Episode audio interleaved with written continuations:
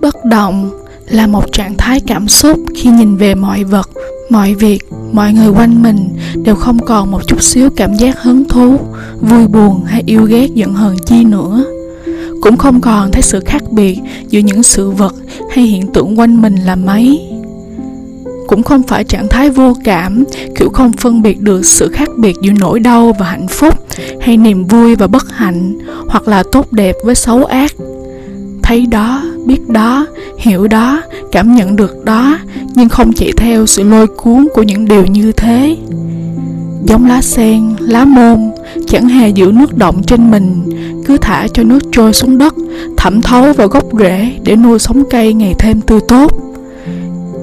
Như người du hành trên một chuyến hành trình, nhìn thấy cỏ hoa bên đường, nhìn thấy núi sông, mây trời, cá nước ừ thì thấy vậy đó, biết vậy đó hiểu vậy đó, rồi cũng lặng lẽ bước qua đời nhau giữa những vô thường hư huyễn.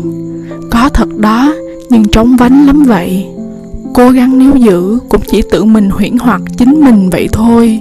Nên vui thì cứ vui nhẹ, nên buồn cũng cứ buồn nhẹ. Rồi thôi, để chi sự vui buồn bám rễ vào cõi không không tịch tỉnh của tâm tư vô nhiễm.